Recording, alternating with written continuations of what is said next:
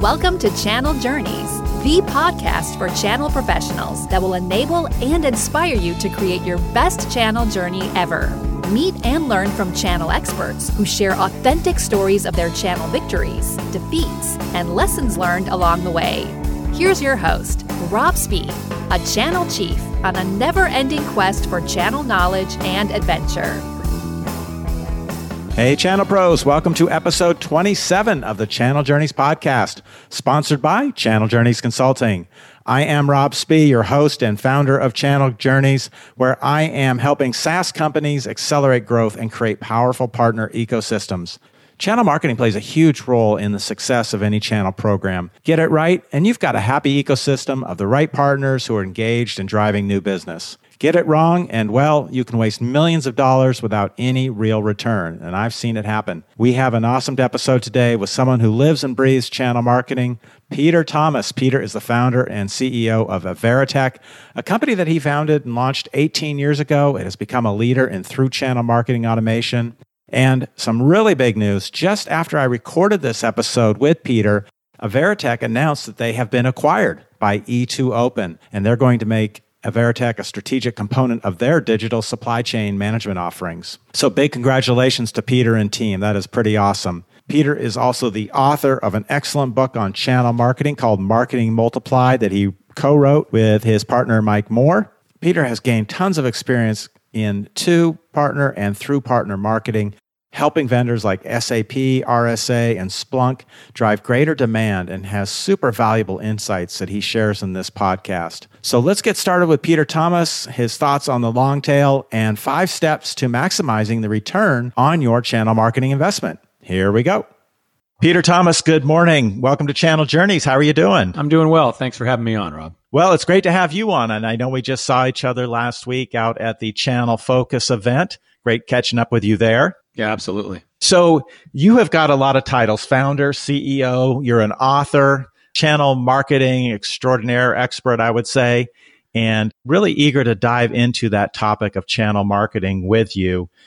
Perhaps just to kick things off, you can give us a brief overview of Averetek and what you're doing there. You guys have got a, a pretty well established channel digital marketing platform. Sure. Yeah, thank you. So, Averetek is a through channel marketing automation platform company. So, we help brands um, like SAP and RSA enable these large, diverse ecosystems of channel partners and help them drive demand. So, when you think about a customer like SAP, for example, they have 17,000 channel partners. It's hard to manage them on a one to one basis and give them the content they need and the support they need to drive demand and you know generate leads for the business. And so they use a platform like Averetek to create and publish content, and then the partners come in and consume that on a self service basis and then execute it to their own audience.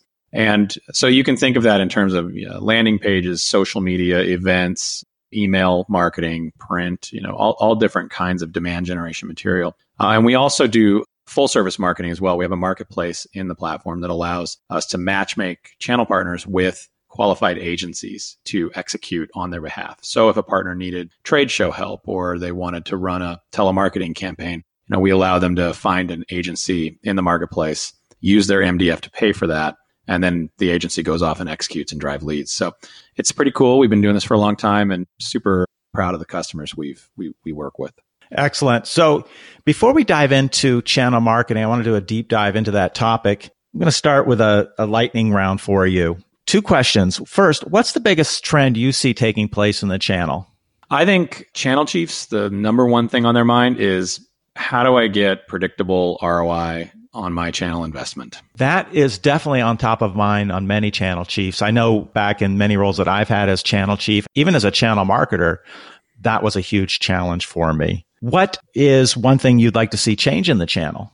I think, well, I guess I think that the one thing I'd like to see change in the channel is a more democratic view of channels itself. So instead of focusing on the top 1%, 2% or 3% of partners, the ones that, you know, predictably drive revenue are, are, are really, really large.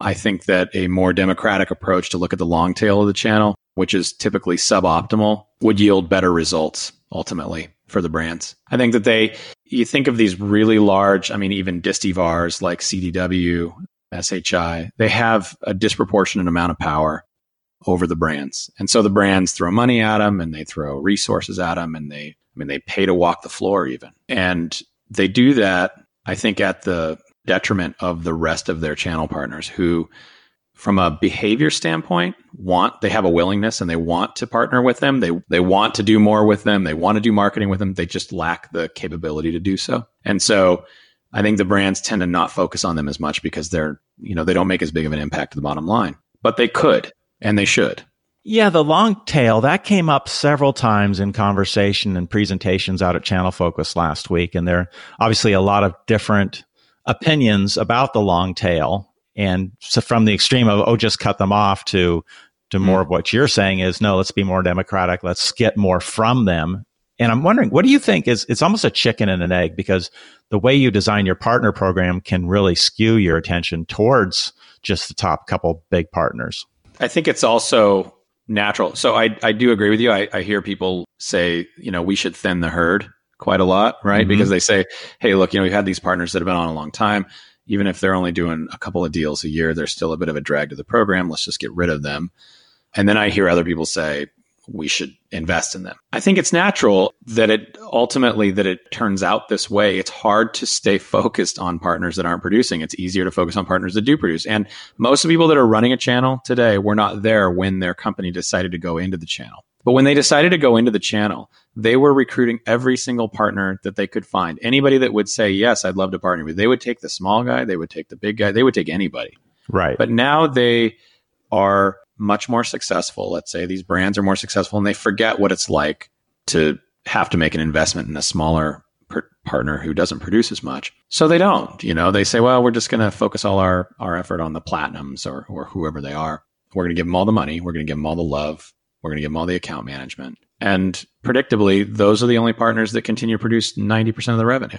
So I think that, you know, broadening the view would, you know, what it, who, who should be, who sh- we should be partnering with and investing with is something that, that would benefit most brands. Yeah, I think so too, Peter. I think there is a, a period where you do have to do a bit of culling because, like you said, you start off accepting everyone into the program. And then you find some that just weren't the right fit and it's not good for you or the partner to continue the relationship. But the smaller ones who want to continue, who want to invest, who are interested, those are the guys that have great potential. And you do want a program and tools and, and processes and, and automation to take care of those guys and help them succeed. So the question then becomes, well, how do you figure out who they are? How do you figure out which, so, so let's say we have a partner who doesn't produce as much as we think they should or could, but we're not sure you know, they might look like another partner who we might try to invest in and then ultimately won't produce anything. So what we recommend is, you know, let's look at the behaviors, maybe not transactional activity, but let's look at the behavior. How engaged are they with your partner program messaging? So when you do a two partner marketing campaign, you know, you tell them about some great program that you're launching do they engage? Do they do they open the email? Do they click the link? Do they raise their hand and say I want to learn more? Do they ever ask you for marketing support? You know, are they demonstrating the willingness to partner with you? Because you have to look at the transaction. A successful transaction is the end. But there's a whole bunch of steps that go into that before that lead to that successful transaction. So if they're willing to take some of the steps that lead toward a successful outcome, you should double down on them and help them take those steps. And if they don't know what the steps are, but they're willing to do it, you should lay out like think of it like a breadcrumb trail. You should lay that out so that, you know, so that they know how to get to the finish line. You know, so the first thing we do is we take a training. And the second thing we do is we launch a marketing campaign. And whatever those things might be that lead to that outcome, that's really what you're trying to do is build a nurture path toward a successful transaction. Yeah, I, like Peter how you mentioned the behaviors and things that you can look for, like like opening emails or other things, and some of that can even be automated, so you can surface to the top those ones that are engaging. Right. So then you, you create segments out of them. Right. You you create segments of the the lifestyle partners, you know, who are like maybe going to recommend you if their customer asks, but you know, ultimately they're just looking for the margin or partners that really want to grow with you, partners who really want to participate in your program and really, you know, want to make your brand a priority in their in their business. So yeah, I, I, think that segmenting is is hugely important. Getting that commitment. One of the things that I did was drive a requirement of building out a business plan.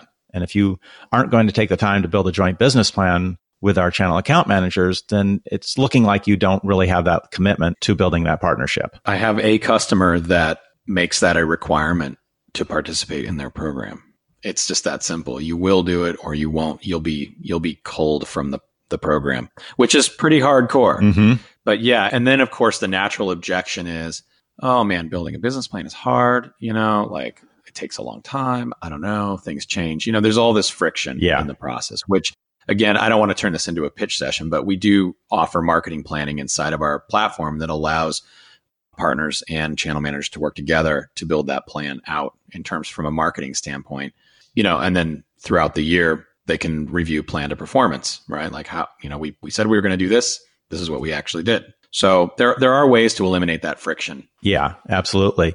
So in my previous experiences as channel chief and even running channel marketing, I've had a lot of challenges. It's picking the right campaigns, you know, finding the right marketing activities that are appropriate for different partners and trying to get partners to engage in the the marketing campaigns in a box that we would be developing and figuring out what is our return on investment and how do we drive that up. You and I had chatted before this call, and you you mentioned that you had five steps to maximizing your channel marketing return on investment. And I I think that'd be a great topic to take our our listeners through if we can can walk through that. Sure. Yeah. So I mean, the first step is to use a data driven approach to channel planning. What we mean by that is, you know, being able to see the transaction in its entirety from the point where the product is, you know, is, is made by you and goes to the distributor, goes to the channel partner, and ultimately ends up in the customer's lap in, on their desktop. You know, what does that entire life cycle look like? Which partners are moving products? Which partners are not moving products? How do you see the, the kind of the, the entire transaction, the entire route to market in its entirety. When you have that data, what it's going to allow you to do is see which channel routes are the most successful. So which ones are growing, which ones are shrinking, and that kind of thing. And are you talking, Peter, from a data perspective of tracking a lead to an opportunity to a closed deal? Well, there's absolutely that lead, absolutely lead, deal reg, op, closed deal, absolutely. But I guess I also mean transactional data itself, like channel data, typical channel data management, right? The, the products that are actually being moved by the partners. Mm-hmm. So collecting all that up and putting it into, you know, your CRM and seeing that in a dashboard, you know, that shows you the actual behavior, the end of the line, right? The end of the line for all of this is which partners are going to sell stuff. That's really the end result is a successful transaction. So if we start from that point and work backward, we then go, okay, well, what are the steps or the behaviors that happened that created that successful outcome? So that data helps you identify the different types of partners you have. You incorporate their actual behavior, their marketing behavior, their transactional data, their competencies, their propensity to market or sell or whatever. And then you create those segments. So instead of looking at it like, you know, gold, whatever, silver, gold, platinum, mm-hmm. Like most people do. It's like, oh, we just got three tiers. And it's based on how much you do, how much you run through, you know, the, the revenue run rate. Instead of looking at it like that, I think that's not a very helpful way to evaluate your, your partners. A better way to evaluate your partners is to build cohort groups to say, okay, here are my growth partners. Here are my lifestyle partners. Here are my resellers. Here are my services partners. Here are partners with sales and marketing capability. Here are partners without right? So you kind of have them in these different buckets. But once you've segmented them, you then can align your incentives to them. So there are certain high value activities that you know they're important to your brand, you know, certain products you want to push, you know, maybe you're doing a rebrand, a certain story you want to tell. You then align the activities to the partners that you know that can support those activities. In other words, don't align an incentive to the transaction. They're already getting paid a commission. That's their incentive you know, align the incentive to the activities that lead to the transaction, if that makes sense. You're speaking of incentives like MDF? Yeah, MDF, rebates, spiffs, any kind of promotion, right? I just sort of lump it all into one mm-hmm. bucket instead of just saying, oh, I don't know, it's contra revenue, right? You know, you, you sell a certain amount and you get a certain amount. You sell a certain amount, you get a certain amount. And that's it. I mean, that doesn't, that's not very imaginative right? It's more imaginative to say, you know, we have this core business objective this quarter and we want you to you know, you're the type of partner that has the capability to support that type of objective. So we're going to give you some money to do that. That's what you get from having good data. So the first step is taking that data driven approach. And from there you're looking at which partners are selling what type of products where are they selling following that that journey and what what's helping to make them successful the types of campaigns that they're they're running that type of thing. Sure. Yeah and so you align. So that's the second step is to have these segment your partners and then align incentives accordingly. Okay. And can you give an example? Like you mentioned a lifestyle partner versus a growth partner. How might those incentives differ between those two types of partners? So, I mean, for me, a lifestyle partner, I wouldn't give them anything if it's up to me. I would really only, because again, they're recommending your brand because their customer asked that, you know, they, they might sell 20 different lines and 10 of them are competitive with you. Mm-hmm. And, oh sure i'll do that you know because it was it was asked for but ultimately that's not really the one that they're pushing for you. You're not a big part of their wallet if, if that makes sense. So I, I would really only invest in the growth partners. And the types of activities i mean if you think of kind of types of activities you might do you might plan an event with a partner. Mm-hmm. you might you might execute a marketing campaign with you know landing page email give them you know give their audience some kind of valuable piece of content that you've uh, created you know, you you might ask them to syndicate your, you know, some web content or something like that on their mm-hmm. website, mm-hmm. right? And if they do those things, then they get some kind of reward. yeah. That. And it can even be a non-monetary award. I mean, we see that a lot actually of working really well. I don't just mean give them money because I think money is easy. I think ultimately what partners really value are experiences. So I see some brands do things like you know, breakfast with the CEO mm-hmm. at the next conference. He's going to have breakfast anyway. So you might as well sit a partner next right. to him, right? But partners will compete with that. They will compete for that prize because that's significant to them. That's an experience that is really meaningful to them. So there are, there are lots of things you can do that have either a low monetary or non-monetary uh, value. I mean, Starbucks cards, you know, partners will do a lot for a $5 Starbucks card. Yeah, it's amazing. It's amazing. the, the, it's amazing. They the really will. The free coffee. Right. So I think the third thing, the third thing, and this is, I think, one of the most critical, and it's a little bit controversial even. And I know that because I brought it up in a workshop at Channel Focus last week, and everybody was like, what? Uh, I was like, oh, okay. well, this is my perspective. So is to offer packaged marketing services and either minimize or eliminate proposal based MDF entirely. So let's describe that proposal based. That's where a partner has an idea. Hey, I want to invite my customers to a BMW drive in. That's and, right. And I'm going to suggest it to the vendor and try to convince the vendor to, to fund it. That's right. Why is that a bad idea? Well, because on the first, the first reason is because partners don't know how to plan marketing activities typically. And I'm generalizing here, but oftentimes right. they don't. Second, they, there's no guarantee of an ROI.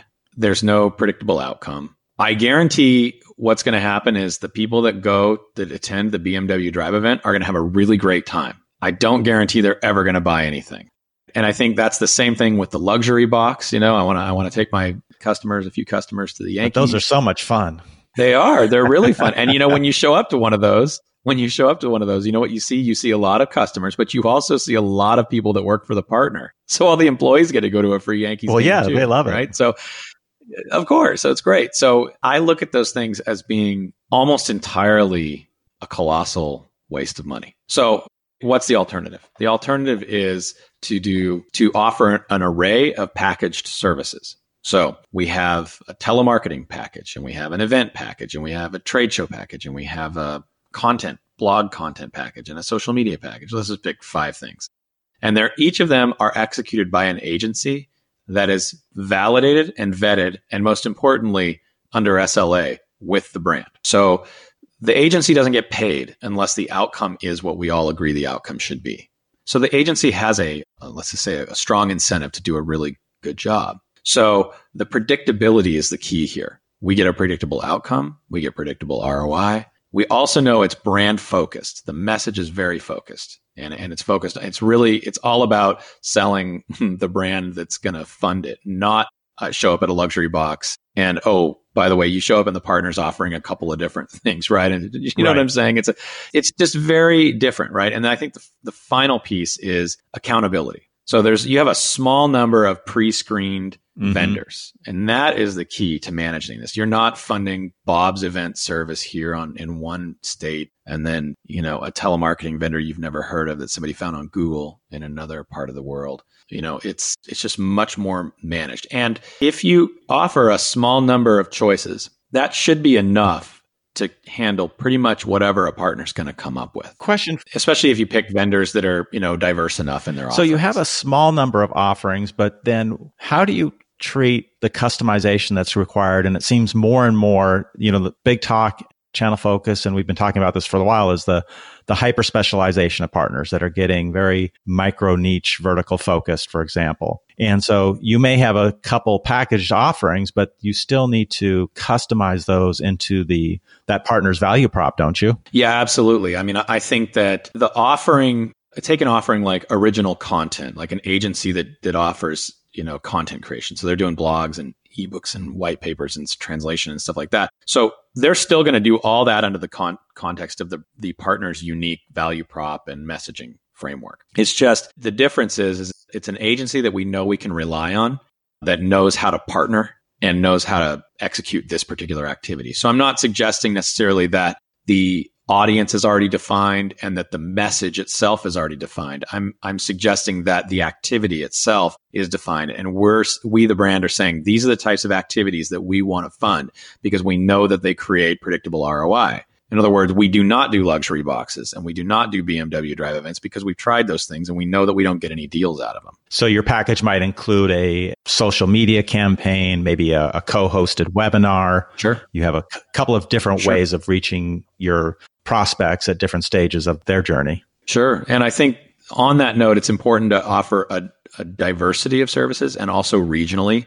So you would not have an agency in the US execute a campaign, a marketing campaign for a Brazilian partner. It's just the selling culture is different. You know, the way they engage is different. So you want to have regional agencies. You want to have that part figured out. And, and I think I'd also point out that it doesn't have to just be marketing support. Partners appreciate business 101 type stuff too, depending upon the type of partner that it is. We talk mm-hmm. about that mm-hmm. long tail. They actually, they actually appreciate you know other types of classes and things that help them run their business more effectively as well as you know on behalf of marketing too. Yeah, there's so that's the, the there are a variety sorry. of services other than just the the standard marketing services is what you're saying. En- right. Enablement services. Right. So the fourth key to this is to be fun and interesting, which I know sounds really like okay, go ahead and be fun, right? That's you know. But the thing is, if you take a hard look in the mirror and say, is our par- partner program or our programs interesting to partners? Oftentimes, you're going to say, yeah, kind of not really. So then you wonder why would they engage? Why would a partner engage? For the money? I mean, that, that's what you just started this conversation with was, you know, I know as a channel chief, it was hard to keep my partners interested in the campaigns that we would do and stuff right. like that. Right. And every channel chief struggles with that. But if they really look at it, it's like, is it fun? You know, is it interesting for a partner? Is there something for them to, you know, really latch onto? And so some of the keys to that are recognizing partners rewarding them, and mm-hmm. then repeating that. So a good example is bring that partner on the stage in front of other partners. You know, bring that model partner and say, this is the partner of the quarter of the year of the whatever. And you will see there's a, a FOMO, a fear of missing yeah. out factor, right? So partners look at that and say, Hey, I'm just as good as that guy. How come I can't be up on stage with him? Right. So it, there's a competitiveness that, that, that goes on there. I think you also want to look for one-off successes that are happening that certain partners are coming up with. So you don't have all the good ideas. You understand that the brand doesn't come up with every amazing idea. So look at other programs that certain partners are running that you can take and repeat for other partners, right? You know, so you're culling from the field there. But I think most importantly, set the expectation with your partners that you're going to shuffle the deck every single quarter. So what does that mean? Consider creating like a, a, season. So think about this like season one, season two, season three, season four, right? You know, the Netflix model. Exactly. Something like that. And so season one might be focused on cross sell. Season two is upsell. Season three is new buying accounts. And so you know, there are going to be a different set of objectives for partners and a different set of tactics that you want them to engage in with you to support those initiatives. But what you're doing is you're helping partners, you're basically getting them to avoid the sense of entitlement they have about your benefits. See, so if, if you say at the end of this quarter, the partner that you know that brings in the most whatever upsold opportunities or whatever gets this, you know, what you're doing is you're saying it's not the same every quarter. It's different every quarter. I have a different objective and it's a different. Well, yeah, that would that would break the boredom, which which you get when you have the same campaigns in a box up for the two years running, which no one wants to engage yep. in anymore. Plus, I think it it creates a sense of hey, this is only going to be available for a limited time. I better take action because this won't be around next quarter. We want them thinking. We want the partner thinking, how can I take my unfair share yeah. this quarter? And the partners and the partners that do that, those are the ones that are put on the main stage mm-hmm. at the partner conference. Those are your heroes. So I think that you know I have a customer who's doing a Game of Thrones theme, or they were up, you know, yeah. the last six weeks. They were doing a Game of Thrones, you know, campus. So they're, you know, they're thinking about it in terms of pop culture, and you know, that's very on brand for them, right? And so uh, I think the reality is the the way you go, okay, well, how do I come up with a creative idea? You know, because it's easy to say, it's harder to do think about programs that you were involved with at a on an individual level like maybe as an employee as a customer of another company mm-hmm. you just mentioned netflix think about w- ways you interact rip off and duplicate right rip off and duplicate because those are great ideas and they can be applied to your partner program and you know i know that a lot of us are selling software and technical stuff but it doesn't have to be boring it doesn't it can be fun you can be fun too. Yeah, and I think that goes a long way, Peter, to what you mentioned earlier, the partner experience. And that was another theme at the show. We talk a lot about customer experience, but partner experience is just as important and making it fun and it making it fun yeah, and interesting can can go a long ways towards creating a much better partner experience and make them want to work with you. Well, so we all, every one of us, subconsciously brings our consumer expectations yes. to work with us. We we're all carrying these iPhones around. You know, we have Netflix, we have Amazon. You know, it's all highly personalized for us, and then we get to work and we're dealing with more boring software, right? So it's a very different, yeah, you know what I mean. So it's so there's a gap, right? And I think the opportunity is to really make it more consumery, if that's a word, to reinforce that experience that they're already sort of yeah. anticipating because the market, you know, the, the bigger market, B2C market shapes that expectation. So let's see. I've got four. Start with take the data as one, then segment your partners. That's two. Three is do package services instead of proposal based. Four is be fun and interesting. What's number five to, to maximize your channel marketing ROI? Five is inspect what you expect.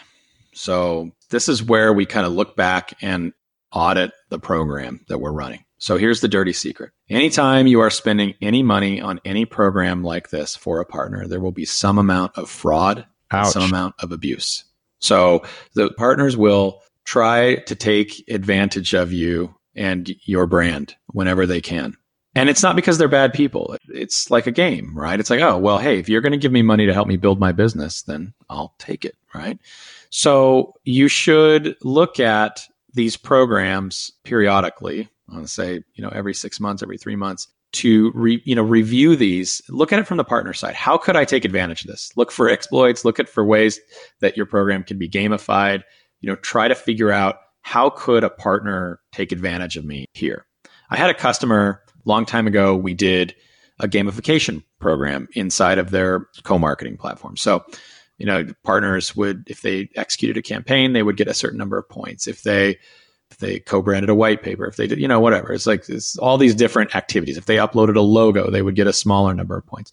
So when they launched this, they noticed immediately I mean, there were partners who had never transacted, partners who hadn't, you know, or maybe they were, you know, onesie twosies. And all of a sudden they were the most active partners, you know, inside the platform. And they were, you know, here they're clicking a lot of things, they're executing a lot of campaigns.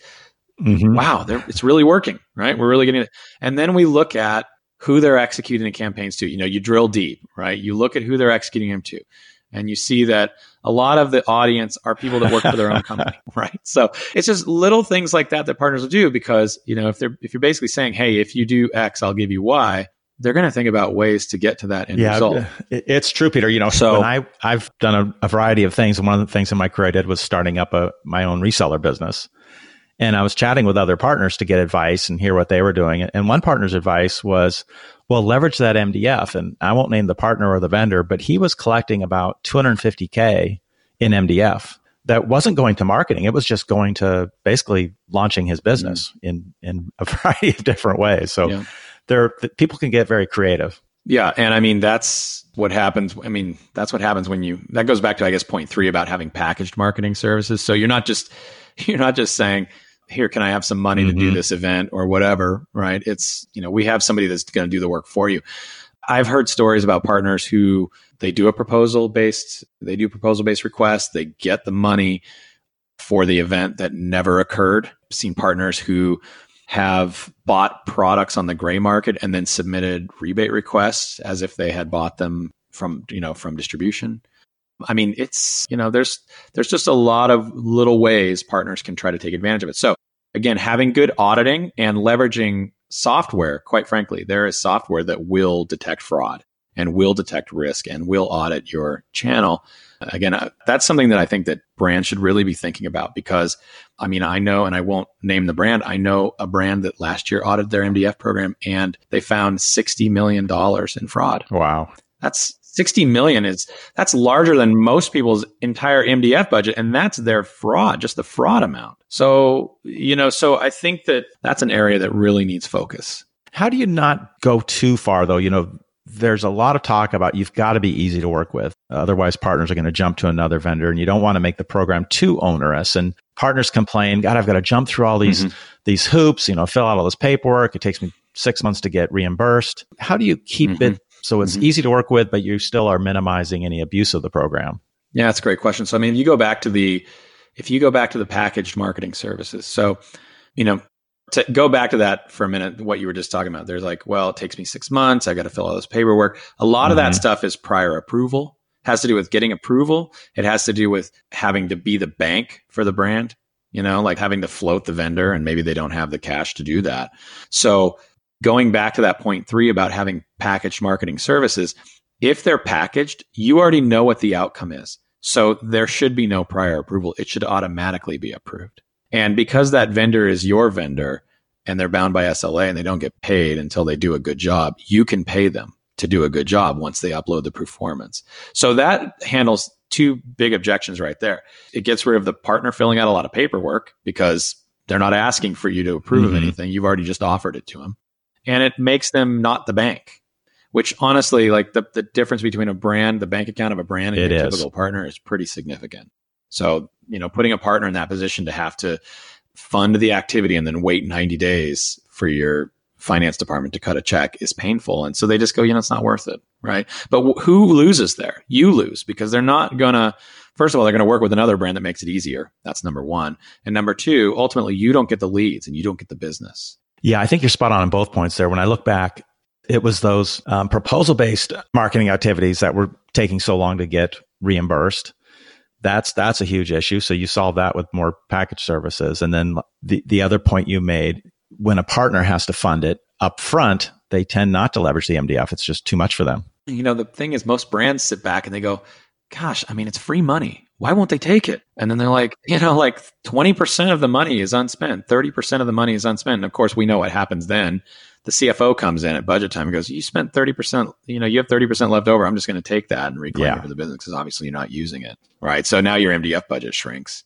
So it's one of those things like it's, it's ponderous to think, why wouldn't somebody just use this free money? But then when you look at everything they've got to go through to get it, mm-hmm. you're like, yeah, yeah, they're tight busy. cash flow, everything else. All right. Excellent. So those are five ways a vendor can increase their channel marketing ROI. How should they go about measuring that return on investment? Other than just at the end of the day, it comes down to how much business did we do? Did we drive more business, right? That's right. Right. That, as the CEO of the company, I look at it and say, you know what? The one that really matters is revenue. Did they drive more revenue? But I think there are also many other right. leading indicators. That's the lagging indicator. The leading indicators are so if you have a package marketing service, you know you're not paying the agency until they've uploaded the list of leads. And then those leads go into your salesforce. They go into the partners crm as well. Your channel managers see those. Now you're working them together. So how many of those convert to to an op? You know they get deal reg and convert to an op and then how many of those get closed? And you can actually apply some standard metrics to this funnel. If, if you say okay on average the lead to op ratio for my direct team is 20%, let's say. but a partner's not going to be as good at selling as our direct team. So maybe we'll make it 15% and handicap it, right? So you have these sort of different you know, ratios you apply at different stages of the funnel. You can pretty much see if I spent, you know, X million dollars at the beginning of the year, you know, on co-marketing activities with partners, I should see why at the end. You know, so it's it's one of those things I think you you want to track those leading indicators, have it tied into Salesforce, have it tied into your, you know, be a part of your channel manager's flight plan when they show up and talk with the partner. They're like, "Hey, I see you're working these ops from that activity we did together. Where are we at on them?" Yeah. You know, I think one of the challenges too in channel marketing, it seems like in many, many companies you visit and that I've been in, the channel marketing really seems to lag behind in so many different ways from the corporate marketing you know, the using the latest tools, the latest analytics, all mm-hmm. of this tracking. It seems like you're several years behind what the corporate marketers are doing. Is that a challenge that you see? Most definitely. That I don't know if it's so much tooling because I mean there are companies like ours that, you know, bring, you know, really modern a really modern tool set mm-hmm. to to the partners and ABM tactics and intent and stuff like that into it. Part of it has to do with the sophistication of the partner from a marketing. So like they just don't get it in a lot of ways. So it has to be very simple for them. It has to be very easy to use. I really think the bigger reason for that is because channel marketers and direct mm-hmm. marketers just don't spend enough time together. It, channel marketers should be, you know, you mentioned um, author. We wrote a book on channel marketing called Marketing Multiplied. And one of the things we talk about there is empathy, right? Empathy is the most important trait of any good channel marketer. Understanding not only what a partner goes through, but what your brand marketers are going through. So, and also what your salespeople are going through.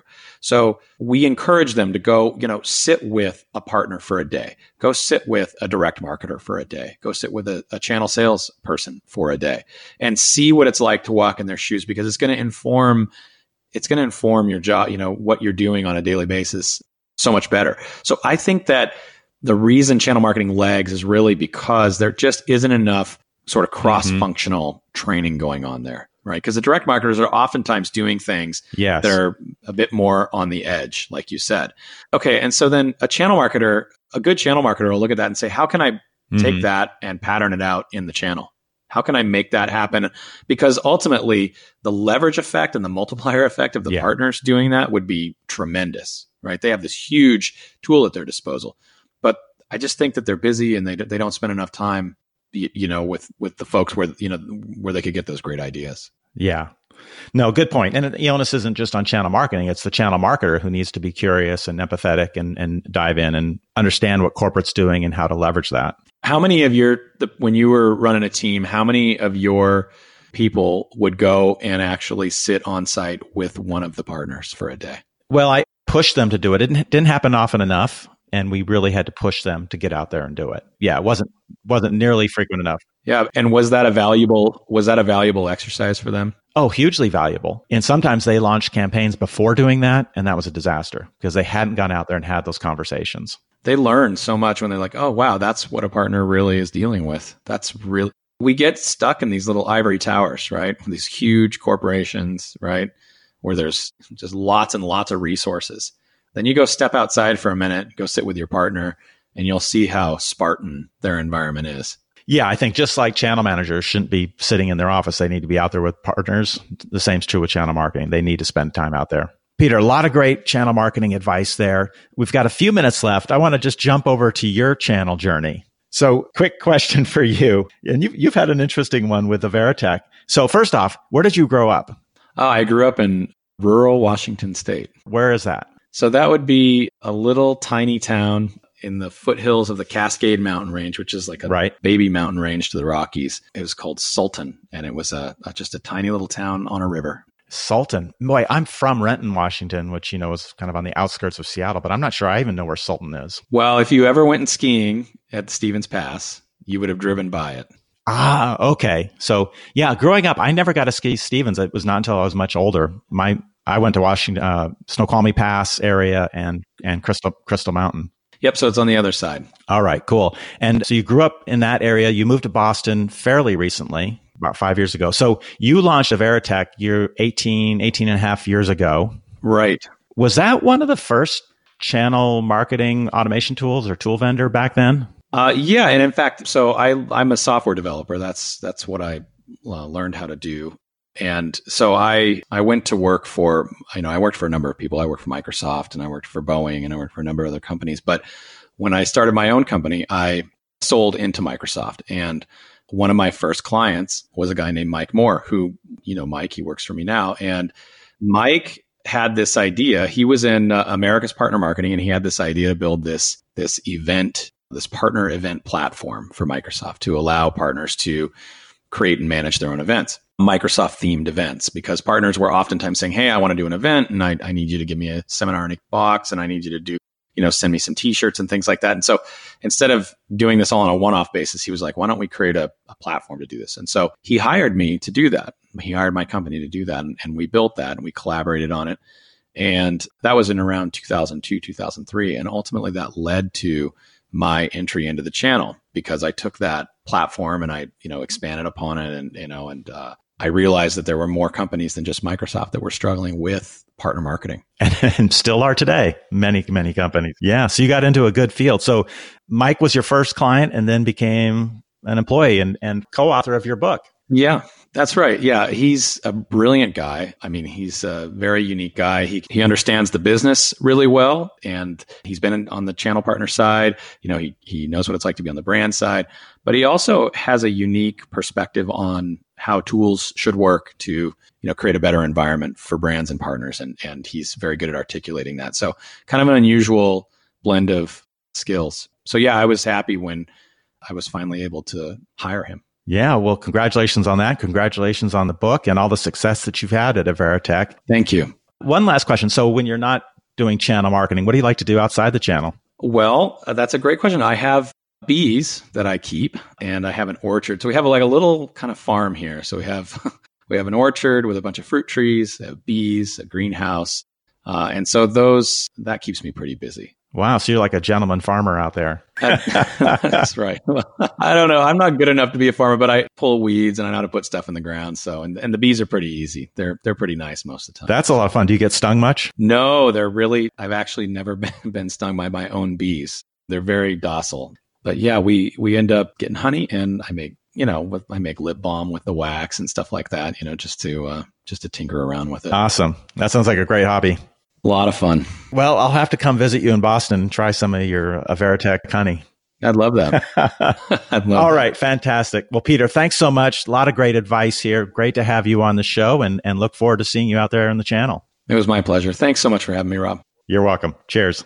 All right, guys. Big thanks to Peter Thomas for sharing his insights and tips on channel marketing. Lots of great ideas there that you can use in your channel marketing efforts. I really liked his simple one just be fun and interesting. Partners don't want to work with a vendor that's boring and stiff and difficult to work with. You can find all five tips for maximizing your channel marketing return on investment in today's show notes on my website at channeljourneys.com backslash CJ27. And if you like today's show, please leave a positive rating and review. You can leave that on iTunes or Stitcher or wherever you might be listening to the podcast. Next week, I've got an interesting guest, Jeff Ponce, who's the CEO of Datatel Solutions, a master agent that took a very different approach right from the start when he was launching the company. Jeff targeted MSPs instead of the telco agents, and now he is reaping the reward. So that's going to be a great episode. Also, in just two weeks, July 17th, I've got a webinar I'm doing with Kenneth Fox, the CEO of Channel Mechanics, and we are going to be talking about incentive models for the changing partner ecosystem. So sign up for that. There'll be a link in my show notes.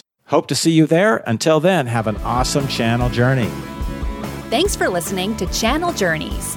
For show notes and other Channel Journey podcasts, visit channeljourneys.com.